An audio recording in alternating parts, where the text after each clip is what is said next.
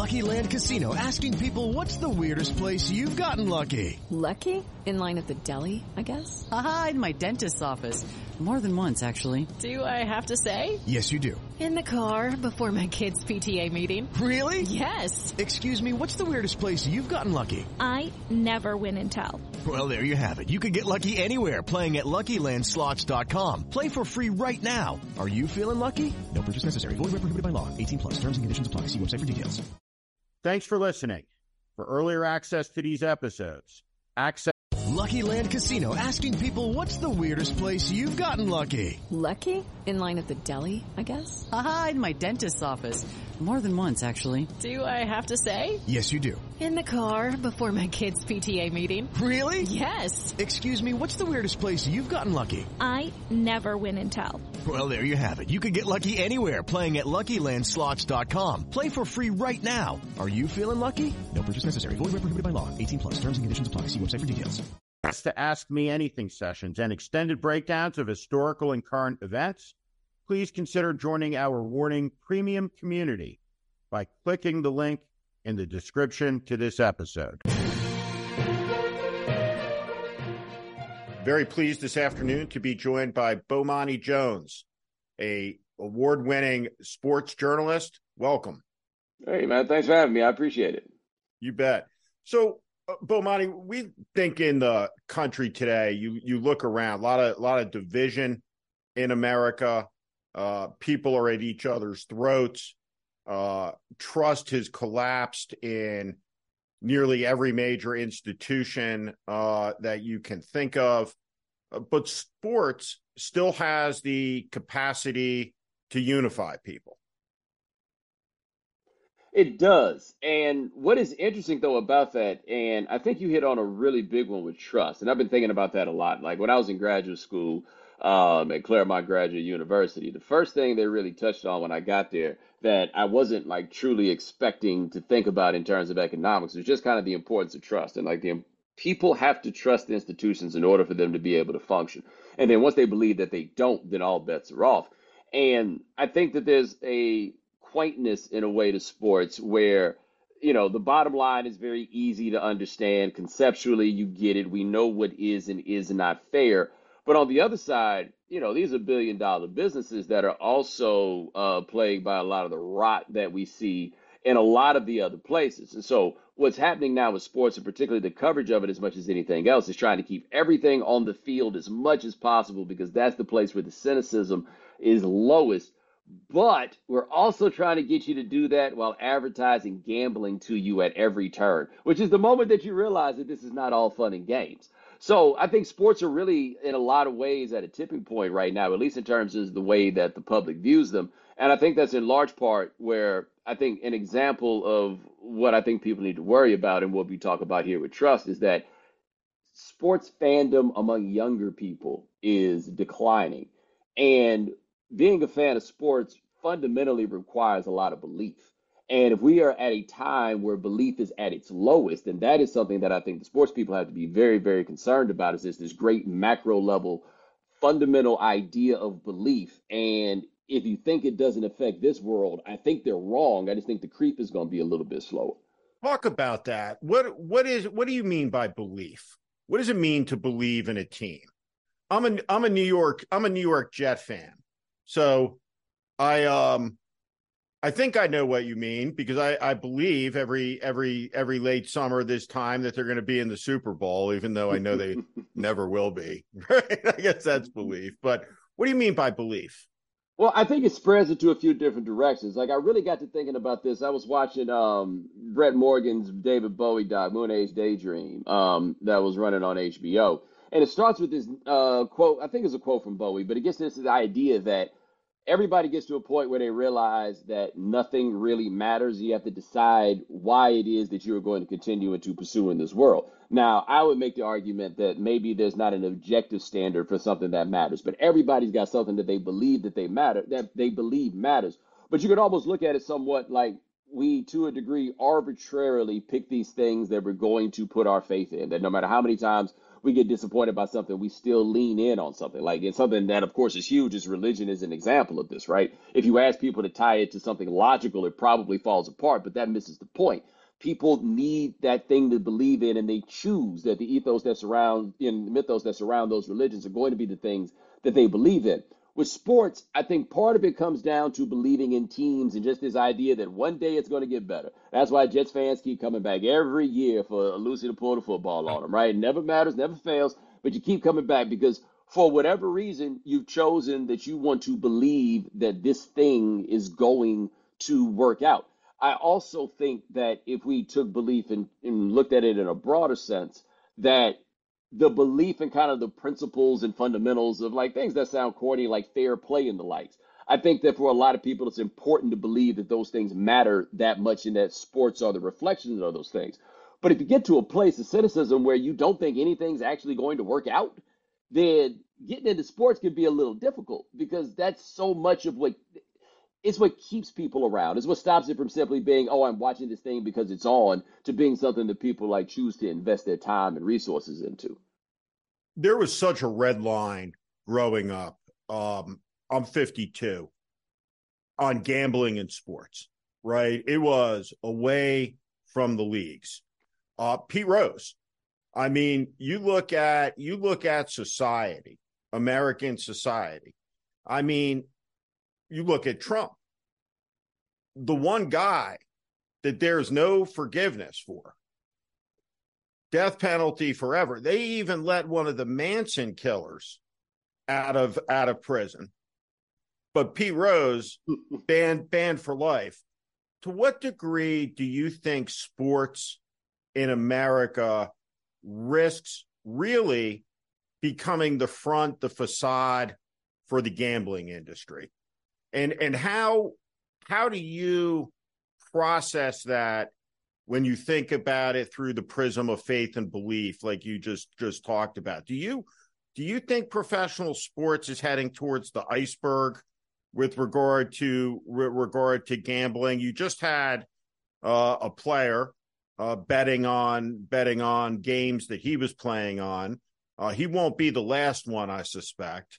And i wonder what you think happens to sports and to the integrity of these games over the over the medium and long term. Yeah, like we haven't had the giant gambling scandal yet, right? Like we've had these stories like what popped up with the state of Iowa doing its investigation and finding the players at Iowa and Iowa State had gambled. But the most disturbing thing in that was that a kicker for Iowa was betting on the under. And for people who don't participate in sports gambling, there's a number for that you can bet on for total points that will be scored in a game. And you can pick if it's going to be over or under. The kicker who exists at the margins, right? Three points at a time, one point here, three points there, all of this stuff. Betting on the under, you can obviously see the conflict that is created by this sort of thing. And I think that what the leagues are hoping for as it relates to the integrity and it goes to players and the likes is that there will be such a level of monitoring because there is regulation that they'll catch anybody who engages in it. And therefore, the threat of being caught will then prevent people from engaging in gambling. Now, maybe that argument will work for a certain class of professional, but college students are the single dumbest people on the face of planet Earth. There are other people that are dumber than college students, but they got just enough reason to believe that they're smarter than they are while also still being stupid because they're at the incredibly stupid age that the chances of somebody getting in over their skis and everything that can come from that it's so right there and it's so readily apparent that at some point you're going to have some things that come up like you had in the 1950s where people are going to have like giant gambling scandals that come now, does it take us toward an iceberg in professional sports? I think it's something that needs to be considered, right? I don't know, and I can't. I'm not. I'm not so sure that oh, this is the guaranteed ending of this, right? I got some other things that in different areas I think might be that, but I definitely think it's something that they have to be concerned with. But the reason I think they have to be concerned with it is that nobody came here for the gambling right? That like once you get into sports, you find out that gambling is there, and then maybe that you know becomes the way that you want to engage with the product. But the things that have always appealed to people about sports have nothing to do with gambling. And so treating the average sports fan as though he is a gambler, if it is A, to walk the person into gambling, or B, because you legitimately believe that fits the profile of the person who is consuming the product, I don't think that's it, right? Like um, Mark Leibovich wrote a book called Brand NFL, which I think is a really good one for anybody to check out to understand the way the NFL has sold itself over decades. And the one thing that the NFL found was when they wrapped themselves in the flag,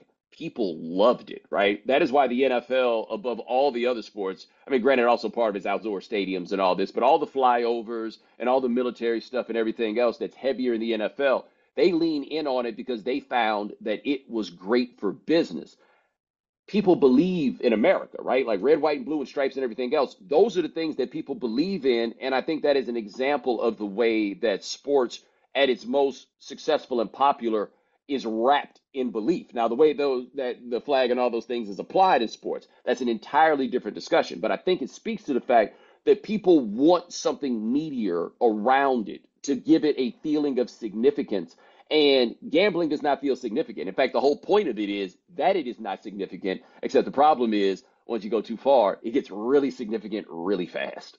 Why, why do you think when you talk about the flag in the in the NFL, why do you think it is in this country that when black athletes took a knee, um, you can look at, for example, the protest at the 1968 Olympics during the playing of the national anthem with the black athletes who had uh, won um, like one gold and silver who were standing on the on the podium and I'm not I'm not recalling their names right now. What yeah, Tommie Smith and John Carlos. Right. What what struck me about this protest cycle in in this moment in time there was not one person not one corporate leader, uh, not one political leader who went out and explained that in this country, we have something called the First Amendment. And that allows every citizen, of which those athletes and players are, to protest. Now, personally, what, what I would have said is to an athlete that Martin Luther King understood, that he marched under the American flag. He rallied people to that cause because people do like their country. It's not great in terms of bringing people to your cause, but uh, you're making a point. You're protesting. That's your God given right. And nobody talked about the values and the ideas and the ideals that the flag is supposed to represent in that in that moment. Just a complete desert in that. What what do you what do you make of that? Yeah that that whole time to me was very interesting. Like as i was observing it you know starting with colin kaepernick and everything that happened after that and really what i think extends into 2020 and george floyd and the reactions that you saw there where you saw the players actually get roger goodell even though it looked like a hostage to make a video and say that the NFL opposes things like systemic racism and everything else, right? Like it was a really interesting epoch of time that went together. But I hadn't thought about it until you said that. But you're absolutely correct that no corporate person came out and said such things. The closest you got was Nike, but they were doing that to sell their product, right? Like they felt at that point right. that it was good, good for their branding. And I think corporate thinking typically is to not offend right? It is rarely to like fully assert something that isn't obvious. Um, like uh, writer named Jimmy Israel used to make the point that there's nothing to say that you want justice because that's like saying you want ice cream. Everybody likes ice cream, right? If a corporation believes at any turn that somebody is going to be offended by something, then they have been conditioned to absolutely fall back off of that completely. And it's interesting because we think of these titans as industry titans of industry as being the most influential people in our society, but in effect, they are still afraid of what the outrage machine is. And it doesn't even take that many people being outraged. It just takes some.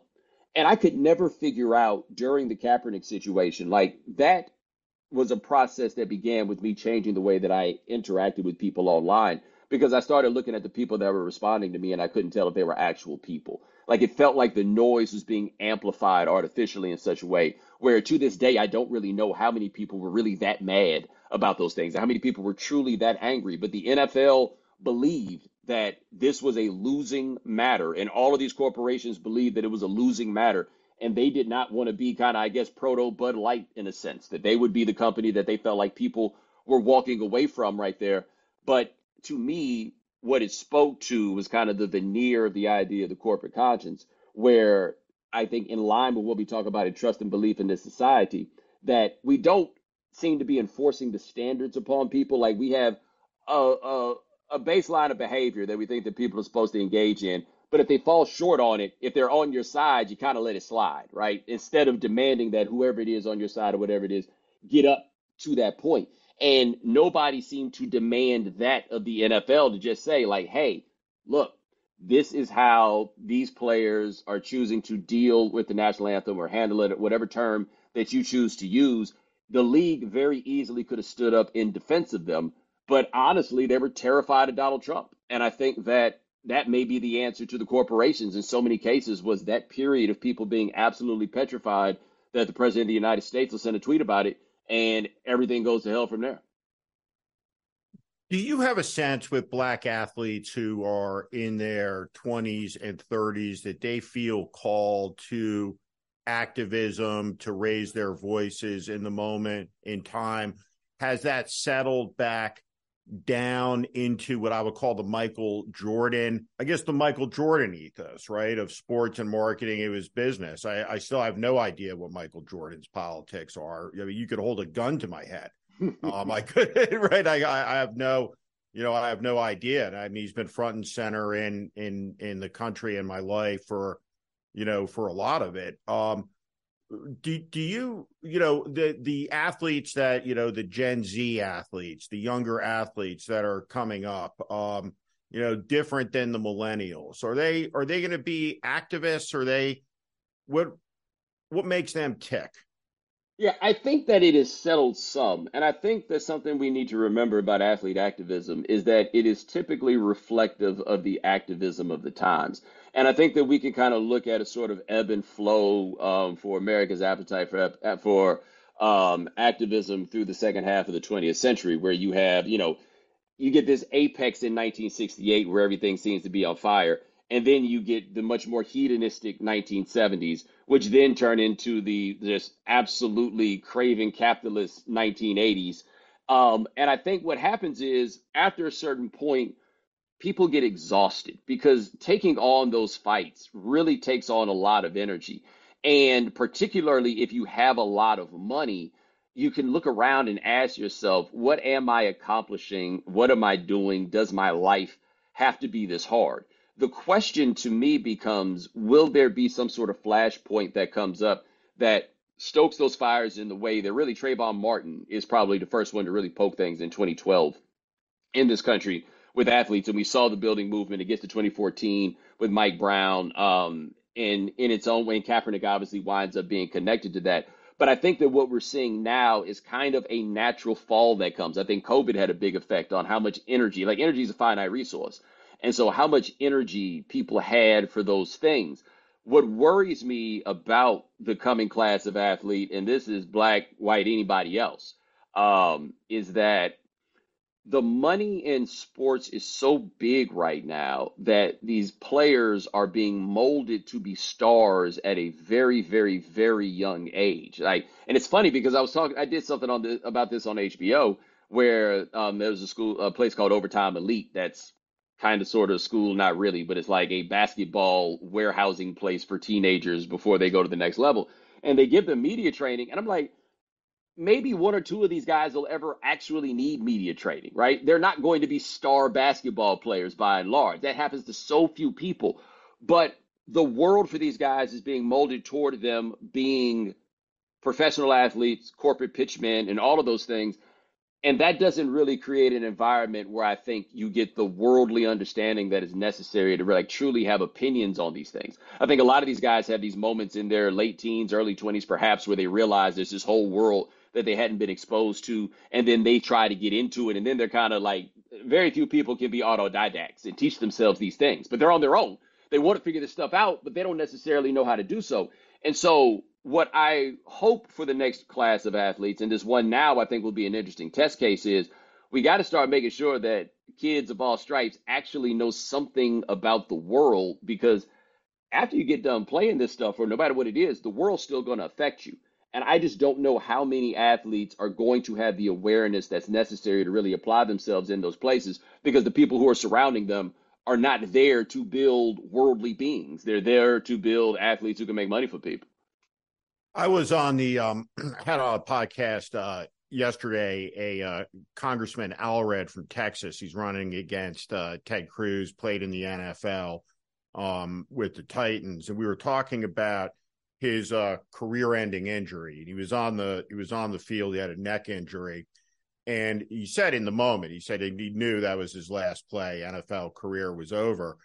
And um we were talking about that moment on the field and and I said, "Well, what were, what were you thinking?"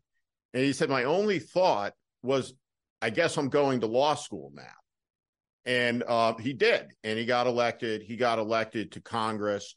He was. Um, we talked about his character. He's very much an optimistic guy, and I, I don't think that you can be laying on an NFL field having reached that level, knowing you just played your last play and you're focused on what comes next, right? That's a genetic thing. Um, you're you're hardwired to to be able to be able to do that. And he talked about his life, and he was a guy who never never had a father, uh, raised by by his mom, didn't have a lot of money, and he and he said football uh, was really the formative character uh, development experience in his life. He said, All the things I've accomplished in my life, none of these things would have happened without football. And you talked about the disconnection between younger people in sports in terms of fandom, in terms at some levels, some sports participation. But but how important is sports for character development for young men and women how should we think about it as a society? And are we breaking that character development aspect of sports as we've traditionally understood it with schools and the marketing where each kid is the next Michael Jordan to be, or at least that's what's being marketed to the parents, right? And, you know, the professionalization of all sports, not just at a college level, but, right. you know, pushing it all the way, all the way all the way down. Do you ever do you ever think about those issues and those? Oh yeah, absolutely. Because with youth sports in particular, a friend of mine many years ago called me and told me that her little brother, who was in high school in Houston at the time, he was going to be playing on ESPN because his high school had a game that was on ESPN. ESPN is showing this game on television because his team and the other team both had big recruits on them. But I assure you, just about everybody else on that team had no business playing football on television. right? Like right. they're out here for fun. Like this is the cool thing to do in high school. That is what sports is supposed to be on the youth level. And then there are these outliers who exist and then they go on to other levels. But the purpose of this on the youth level really is about teaching things like character and discipline and all of that, or at least most optimistically, those are the like perhaps most noble purposes of youth sports in that way is to teach those things. And I do think that those things are important. And I think that the more that I've been around sports in a comp- professional capacity, there are a lot of criticisms to be made of football players, and there are a lot of criticisms to be made of football. But I will say this if all of us cared about our coworkers as much as football players care about their coworkers in the midst of performing a task, this world would be a much better place. Like there's no disputing that there are elements of like learning how to properly navigate group dynamics, like learning where you exist in a hierarchy and all those types of things. There's no denying that sports can teach those things as well, if not better, than most things can. And there's a real positive value in having that. That's a big part of why the push for women's sports is so important because these values, which I think people associate a lot of ways with traditionally with men and masculinity, well, women, particularly as women then entered into the workforce, need these skills also. And so, like, to deprive the opportunities to be in those positions to learn those skills the same way creates an incredibly unfair disadvantage. So, I think these things are huge. And I do think that these things wind up getting lost because what's so wild to me is watching how many people are in youth sports for wins. Right? Like when you look and you see kind of the reality shows and then you see all these guys who are coaching youth football and you realize they're doing cosplay right? They're doing the cosplay of the professional coaches because the idea of being a coach confers a measure of authority upon you in this society, and now you get to be that guy, right? Like they're out there like the coaches we knew, wearing the hats that are all misshapen and wearing like wearing the funny looking shorts and everything else. Because they get to be in charge, right? Like they are now, you now get to be Nick Saban, you now get to be Bear Bryant, you now get to be whoever that person is, and that is putting the interest of adults in their dreams over what really is something that just should be good for, good for kids. Like I am amazed personally by how many people I know who every weekend are getting in the minivan or the SUV and driving every weekend to go participate in some sporting activity for their kid. And I'm telling you, that kid is never going to make a dime playing any of these sports. There's just no way in the world. There just aren't enough spots. But everybody's pushing their kids so hard in a way that I think completely misses the point that, yes, there's something to be said for developing the discipline and everything that comes from being really good at something. And, you know, all of, you know, I don't want to act as though there's nothing to it, but it still feels a lot more like adults trying to live out their dreams vicariously through children in a way that I do think is ultimately I think, destructive. I think it's I think it's beyond crazy. In fact, I opted out of this with my kids. I moved to a ski town. and so they they skied, right? That was they were on the mountain constantly. They were they were in the mountains. But I went to the Taylor Swift concert last night. Took my took my daughter, and so a couple of observations from that. Um, first, um, I don't think I've ever been anywhere in my life at age 52 with more women. Um, sold out to the rafters, you know, 85, 90,000 people. No way was there 10% or less men. Right um, know the words of every song. People are going crazy. Um, these women, I mean, they love Taylor Swift, but the parents in the in the crowd with the little girls, as a general proposition, aren't sending those kids to Taylor Swift camp. They're not telling them right that you're going to be up on the stage uh selling out SoFi Stadium, right? It's we don't you don't seem to a lot of kids play instruments, right? Pick up music, right? It's part of the curriculum, right? We want sports in schools, we want music in schools, but we're not telling every kid, right, that you are going to be some superstar, uh, a once in a generation type performer, but we but we have made this and deeply ingrained in our culture when it comes to sports, right? I mean, the only yes. the only thing we haven't done is assign the kid an agent when they when they enroll in their kindergarten, right? I mean, yeah. it's well, it, I think the other part about that, which to me it gets to be interesting, is that sports really used to be the ticket to college, right? That was the big thing for a lot of people is that you know in an era where we had so many people like GI Bill to go to college, like all the things that we think about that you know generations before us did to go to college, sports was a great ticket for that. Like one of the theories that people have about the declining interest in uh, baseball among black people is that youth baseball was a ticket to the minor leagues as opposed to a ticket to college, right? You know, so like this has always been that was where it went. Then it became okay, but you can get to the league, and we treat like getting a college scholarship to play ball is almost like just the beginning or something like that. But the math on this is really bad for people, at least in terms of playing the odds. So we have more professional sports teams than ever. We have more professional sports jobs than ever. There's more money in professional sports than ever. And we also have more people chasing after that same dream than ever it is no easier or no less of a long shot to make it and have a professional sports career now than it was when there were eight teams in the NBA and 12 teams in the NFL, right? Like the numbers may be a little bit off, but in effect, right, the deltas on this are very, very small. I just don't think I just don't think it's any easier, which makes all of this expenditure feel like even more of a fool's errand because I don't believe the purpose of this is just to get your kid a scholarship because there's so many other ways to do that that have less competition in order for you to make that happen. And that push, I just don't. This stuff isn't that important in that way, particularly when, and this is the thing that breaks people's hearts when it gets to the end. All that training, all that work, everything else.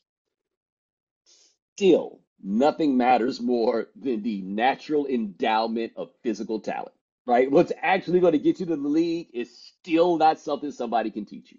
Somebody's going to look at you and think, do you have the physical capabilities to do this? And if you do, they're going to be the ones to teach you. Yeah, no, I mean that's right. It's and if you if you stand on an NFL field, which you which you've done, and I've had the experience because I've had NFL clients in my in my career, and you watch them on a field and you see a guy who's six foot seven, who's pushing 300 pounds or slightly bigger, and he's faster than anyone you've ever known. it's it's incredible. They're just astounding people, athletes. It's you can't I tell people, you think NFL players would do it. NBA players are way bigger than people realize, too. Like, you just be amazed at what giants they are. And I laugh when you said the thing about them being faster. Like, all those guys you think are fat are so much faster than you. Like, yep. every, like, all those 40 yard dash times, somebody has a bad 40 yard dash. It'll be like five and a half seconds, and everybody laughs at them. And I am here to tell you that big sloppy dude with that gut would dust you. Dust you. Even if you think you're in good shape you're not beating them. Like they are, they don't. They are just next level human beings. Like it's the, it's a very Nietzschean Ubermensch sort of concept. Like this seems to be the next step in the human evolution, and you're not going you're not going to become that by playing a lot of football on the weekend. It's just not going to happen. No, it's it's definitely not. Let's talk about golf because I think golf may not make it um, in the sense that the PGA Tour in the post Tiger era, in partnership and owned by the Saudis, I will never, uh, and I mean never, attend another PGA Tour run by the run by the run by the Saudis. And I've seen a lot of them. I'm a I'm a big golf fan, and I I don't think golf fans um are going to go for it. This was one of the more and you know, I don't have a real Pollyanna streak in me about this stuff, right? Like I'm fairly realistic about things. But the idea that the Saudis were able to leverage this how they did using a brand worth literally nothing, right? The the brand of LIV Golf isn't worth a single thing. You couldn't parlay that into a TV deal. You couldn't parlay that into any brand sponsorship, nothing. anything else. It was worth nothing. And they turned that into control of the new golfing super alliance, whatever it is, where they run the board, and then the guy that's the front, uh, the front man for the PGA is going to be the front man for this. And I am curious to see how a lot of fans and players ultimately respond to it. They abuse the trust of a lot of their players and had them stand out there on in the name of principle. When in the end, even if they had to fold because they couldn't win, you know, sustain the legal challenge financially, they put a lot of people in a really bad position and made their word look useless. And it is, I think, going to become more difficult for them to sell that tour. And I think there are going to be people who have a lot more questions about them and what it is that they're doing after this has happened. What I'm curious to see about this, though, is are the Saudis planning to stay in the background on this and just hope that as long as they're not around and nobody's looking at them, nobody thinks about exactly what it is that has happened here? And I guess that's going to wind up um, being the play that they make. But I can't think of an organization being honestly more embarrassed and more humiliated than the PGA Tour was by the way that they allowed people to take what was theirs with nothing, nothing. And I, I have also been surprised, and I'm curious your thoughts about this in terms of the coverage of it. You didn't really see many many media reports that said the Saudis bought golf, but it sure felt like they did, right? Like everything in terms of what the power structure was going to be after the fact. I was like, so this isn't a merger. They bought they they just bought the PGA Tour but I never saw, I saw very few people who were willing to come out and explicitly state that. I saw a lot of people that kind of shrugged their shoulders cynically, like, oh, well, I guess that's what the money says. But I don't, I don't, I just could not believe that happened. I think, um, I think it's really interesting. And I think there's going to be a lot of lot of uh, chapters still to be written on it. What one aspect of it that no one's really reported on is that there's an argument to be made under the rules as Robert Mueller applied them with foreign agent registration. If you're a PGA Tour player, and, and this certainly applies to the commissioner, um, but it may also apply to the to the players, to the American players. You may need to register as a as a Saudi agent um, and be a registered foreign agent to play on the PGA Tour, because certainly the Saudis own the league to enhance their reputation internationally. Right, the the league is functioning at, at some level as a propaganda arm of the Saudi foreign ministry, and and that being the case, if you were to apply the apply the law evenly, that would fall under that would fall to the athletes. If you if you're paid by the Saudis hundreds and hundreds of millions of dollars a year to really, in essence, um, speak for the Saudis, play for the Saudis, represent in front for the Saudis, you're a Saudi agent. And so I, I, I think that um, you know, certainly, you know, these cultural um, you know, these cultural totems in our country, right? The power of American sports, the power of American culture, music. Um, you know, they want to get their hooks into these things. I'm sure they'd love to buy a baseball team, you know, um, if there would be a rules change or an NFL team. And so I when you look at foreign ownership of clubs and you know, we'll see in the years ahead. Um, but I'm curious what you think about the propaganda element of it because we did something on Game Theory on HBO um, in our last season about, you know, this is before everything had happened with the golf tour. But does that actually work? Like, you know, the, the Chinese spent all the money to have the Olympics twice in a span of 15 years, but it doesn't make anybody look at them any differently necessarily. Like, I always wonder when these attempts are made to legitimize themselves through sport, where I'm like, I don't think this is doing the job that you think it is. No, I, I don't think it succeeds in the sense of, right, that the Saudis now, because they have the PGA Tour, right, that, you know, all of a sudden people view the Saudi regime as good or noble or not despotic. What, what I think it does is it ends their isolation. It gives them a power and a currency and allows them the ability to control uh, and lever against criticism that comes their way, right? right. Because know, if you look at uh, a mass execution, which happened, you know, a year or so ago, right? They beheaded 87 people in a day, or you know, a gay person is stoned to death, or whatever, whatever atrocity has happened. Washington Post reporter, you know, that's chopped up. There's going to be a lot of reluctance to make criticisms of that, and you see that uh, in the in the NBA um, regarding regarding China. You know, where you have a lot of people who are outspoken on a lot of issues, um, but will not talk about um, will not talk about the Chinese, and really that's that's what you're buying with that.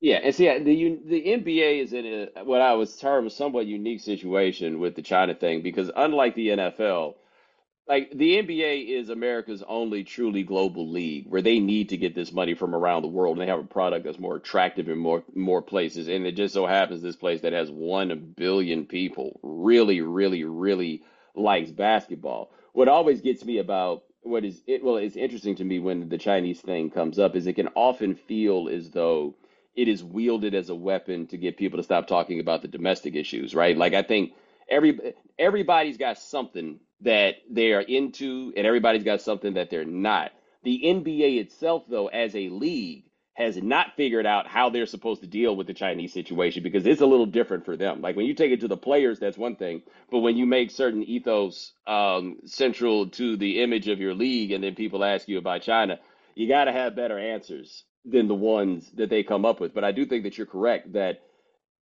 what happens is I think I've talked about BYU football in these terms, and simply in the sense that BYU football is the most public representation of the Church of Latter day Saints when you really think about it, even for people who don't realize it. But what it did is it gave people something to point to about the church that is not in line with where in most of the country people view Mormons as other. Right. right? You know, like I'm not making any judgments about them at all, No, no, no. clear, but in the ways that people perceive them is a very other sort of way. And BYU football was nor like it, it was it was it was the thing that you could point at and be like, yo, this is us, and this is not all this other stuff that you're thinking about. And I guess for the Saudis and many of these groups, they hope that that will be the case. But it's easier for a smaller institution like the Church of Latter Day Saints to do that than a whole country with with history that we can all go look up that affects geopolitics. I'm, I'm, I'm, I, they're going to do it, and I guess they'll get something that is out of it. And I also think a lot of it is rich people who want to be treated like all the other rich people, especially since a lot of them are richer than any of the rich people that they want to be respected by. Really rich people. Really, Really rich. really. I mean, rich really to the rich point, people. rich to the point where a lot of what they're doing in sports is honestly because you got to do something with the money. Right.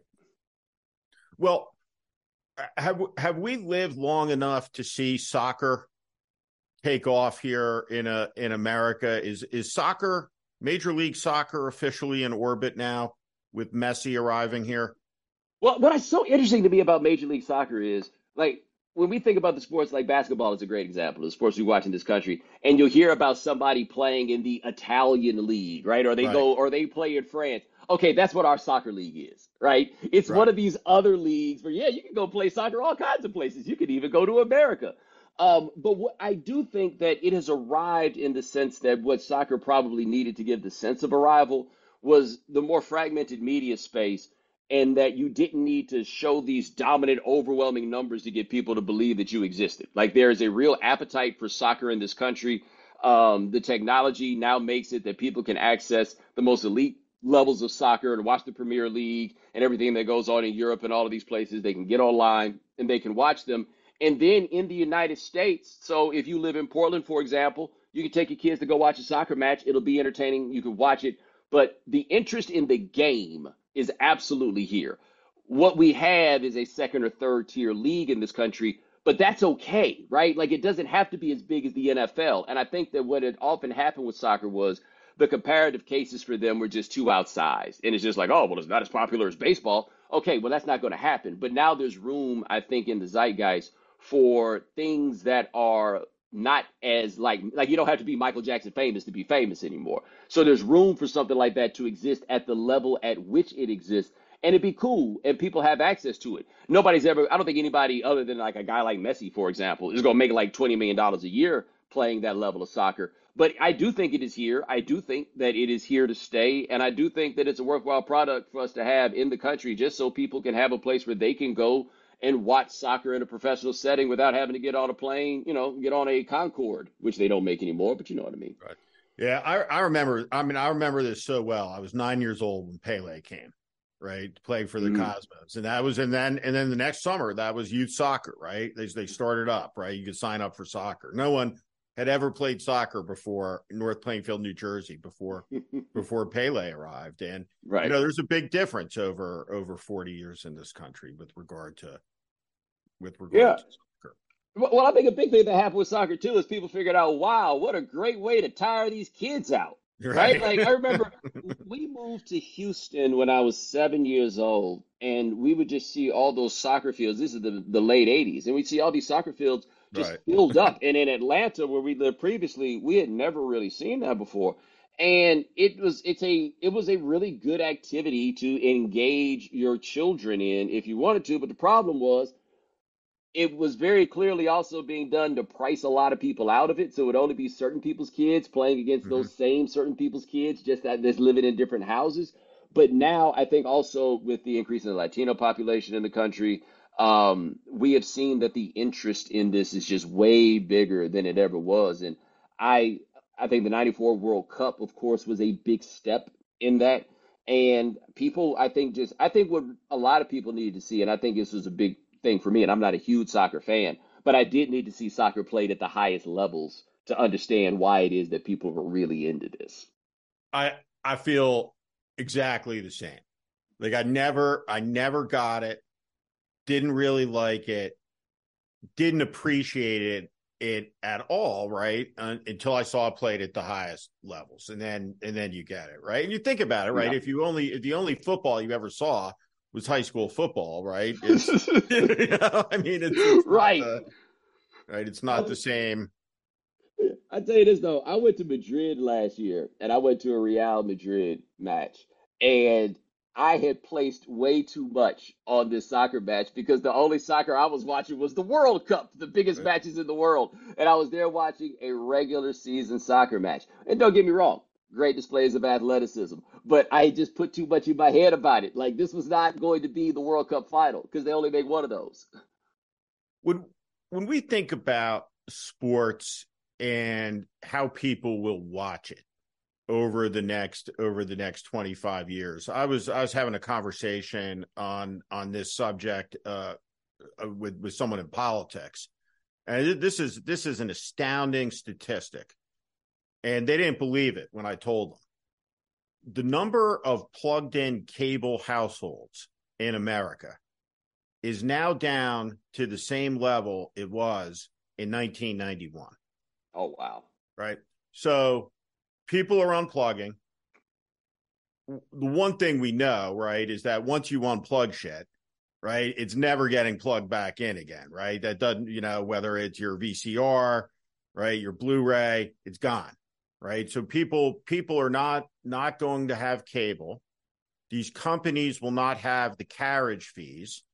Um, what happens to sports television what does it what does it look like how do people watch sports in the next 10 to 15 years how does it where does all of this where does all of this go Well, that's a great question. As somebody who spent the better part of the last 20 years working for ESPN, it doesn't work for them anymore. I can tell you that question is confounding a lot, a lot, lot of people.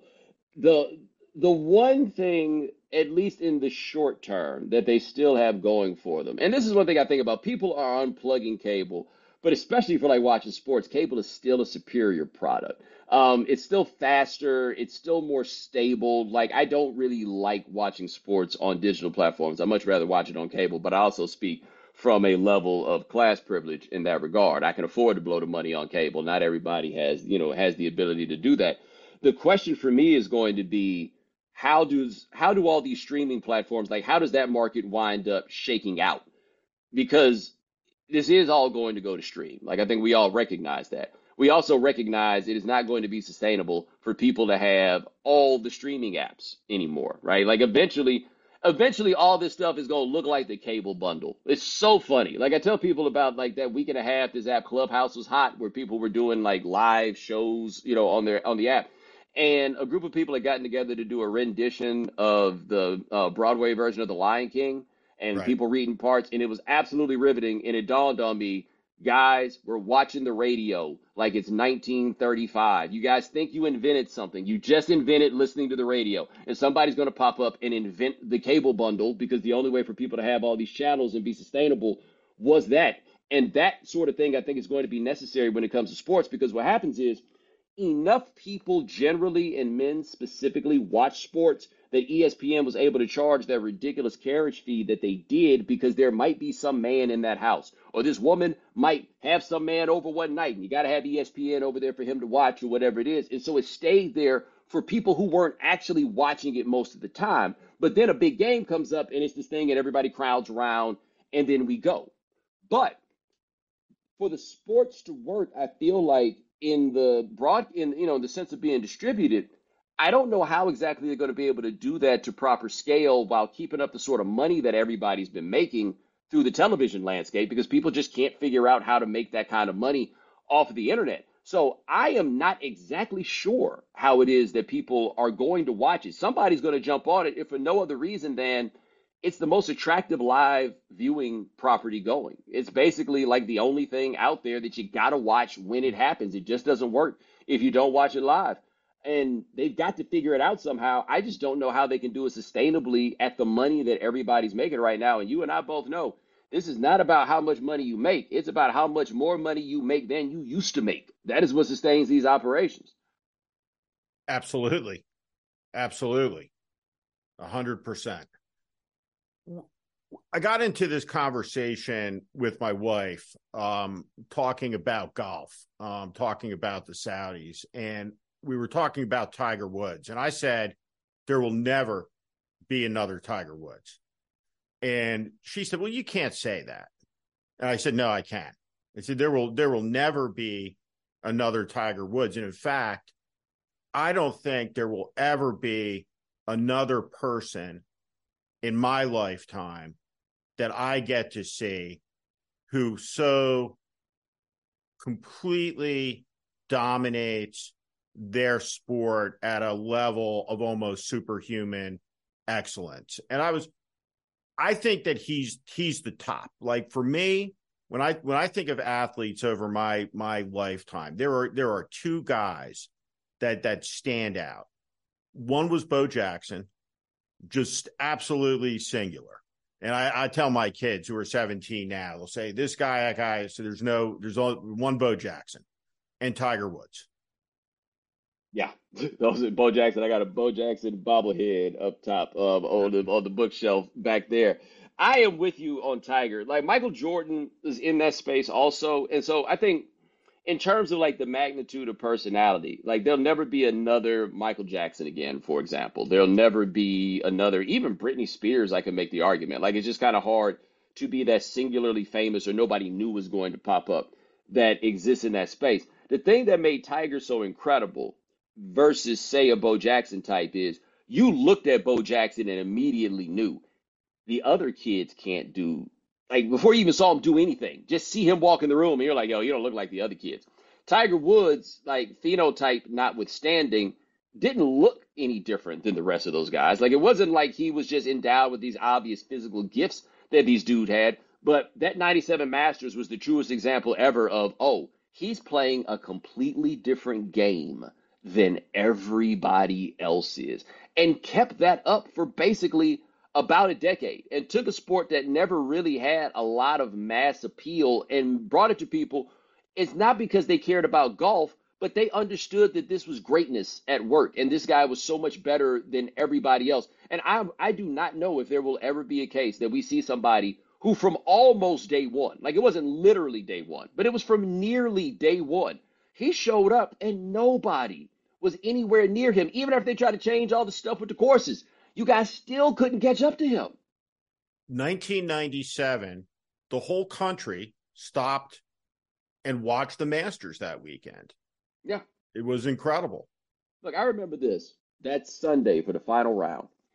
I uh, I grew up uh, in northwest part of Houston, uh, suburban area, and there weren't too many black people in that area, and so um, there was a group, uh, like a group for kids. You know, we get together on the weekends, do some stuff, get to know each other, all this. And I remember we had our meeting that weekend, that Sunday, and the thing that somebody said to begin with was, "All right, we got to hurry this up so we can go home and watch golf." Which I assure you had never been said before at that meeting. And I feel like there were a lot of other meetings. There was probably some Bible studies, like you know how on Super Bowl Sunday everybody's trying to rework rework the church schedule. I bet it was a whole lot of stuff like that because Tiger Woods was just that singularly captivating.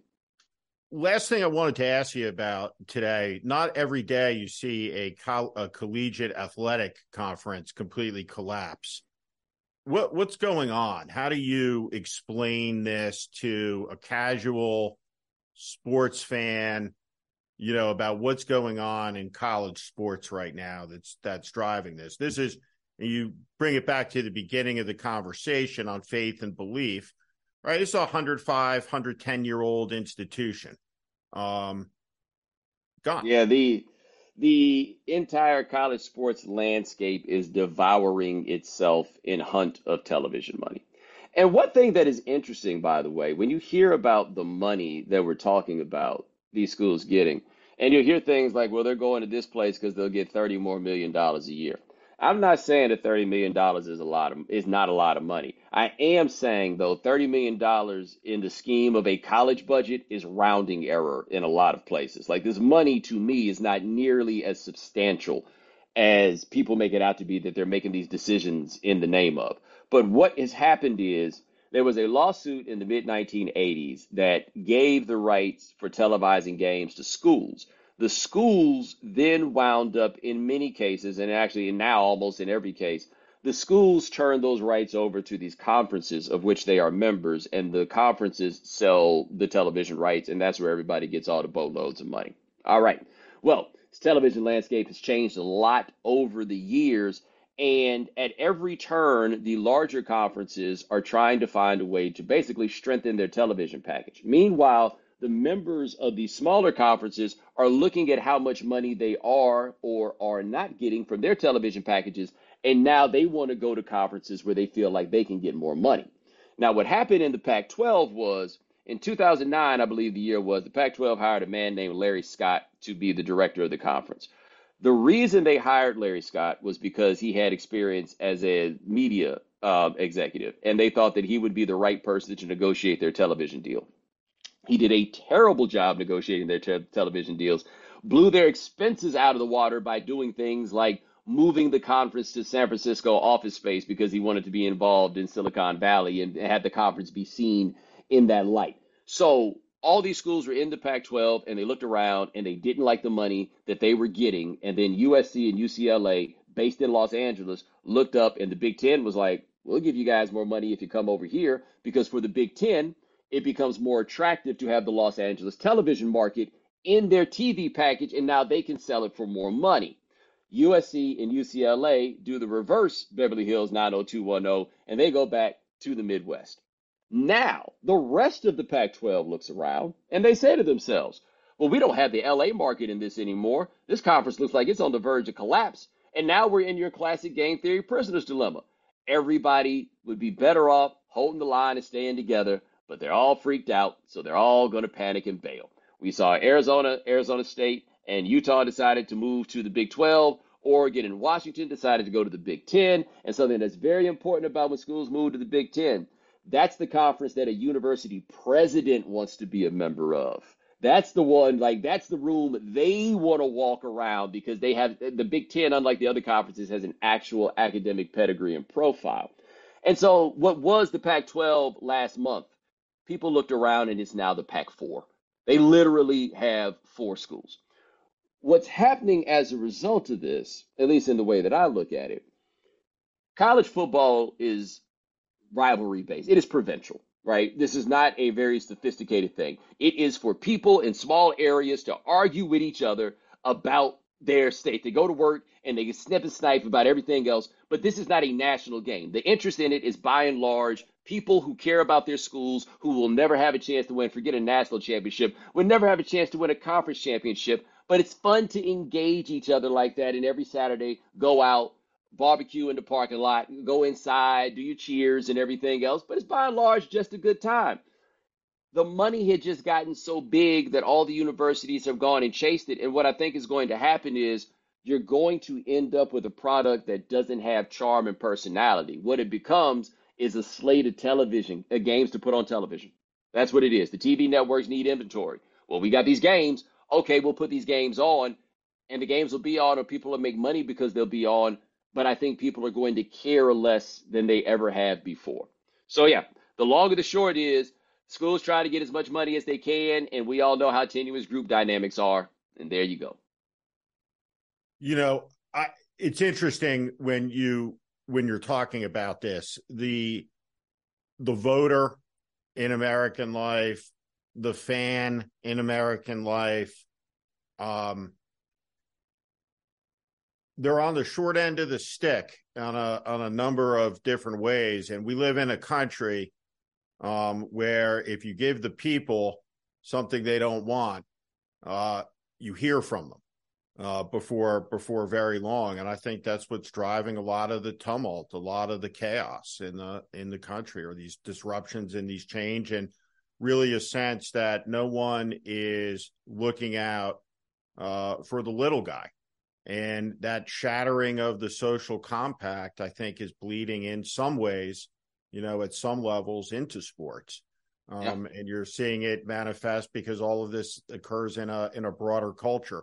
And it's one thing that people don't get about politics, right? Is that the culture doesn't flow from what Ted Cruz pronounces, right, in Washington, D.C. Politics is downrange. right of culture right and so so your politics is a function of that just like sports just like music movies everything everything else and Yeah, money it- has always has always been um has always been uh the golden calf in this country And the American sports fan is a little different than, say, the European sports fan. Because let me tell you something. This stuff that's going on with college football. Now, please understand, people in other countries can't understand our college sports system. Right. It's that it's that nonsensical. they can't they Like, i'm married to a canadian right you can't it's not you can't even you can't explain it to a canadian right Yeah, It's they not- just sit there and look at you like, what do you Right. mean? Like none of it makes sense, right? But I tell you this, if France had college football and all this stuff was happening, people would be in the streets right now. Like the American sports fan is just kind of like, oh well, I guess we just got to take it. Over there in France, if something like this happened with the soccer team, they would be outside the offices right now. When they tried to make that Super League in France, those people in, in you know in England and all that, those people took it to the streets and they shut that down. Here, we just gonna take it. They're just gonna look up and be like, oh well, I guess things are different now. we watch what we watch whatever the game is on is the one we're the one we're watching right Yeah, maybe even bet on it, I guess. right maybe even bet on it uh thanks for spending some time this afternoon appreciate Ah, it good to be with you. Thank you you, Steve. Thank you, Steve, man. I appreciate you having me on. my pleasure